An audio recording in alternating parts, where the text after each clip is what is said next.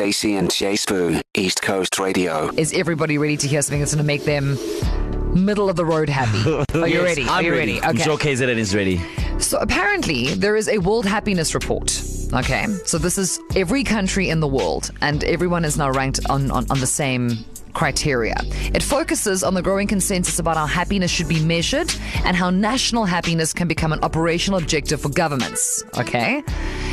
Based on things like income, healthy life expectancy, social support, freedom to make key life decisions, trust, generosity, ah. and the absence Oh, yeah. of corruption. I mean, I think these variables explain why South Africa is ranked.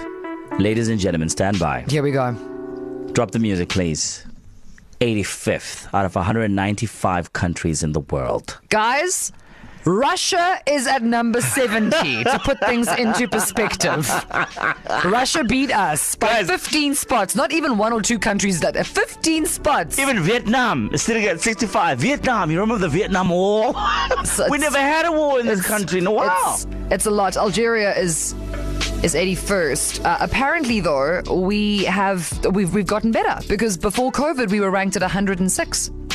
Yeah. So, We jumped up Should we be- 19 points. I mean, if that's not a reason to pop we- bottles. should we be celebrating? It's also like a smack bang in the middle of the list. You know what I mean? It's like very neither here nor there. Interesting fact guess which country is ranked number one? Most happiest country in the world. It's Finland, ladies and gentlemen. So, because we are not those jealous people, ne, we just want to say.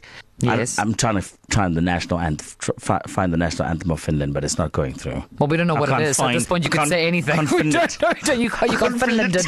There we go. You can't find them because they're off being happy somewhere. So well done to us. Yay. 85th in the world as far as happiness is concerned. To listen to these moments and anything else you might have missed, go to ecr.co.za and click on podcasts.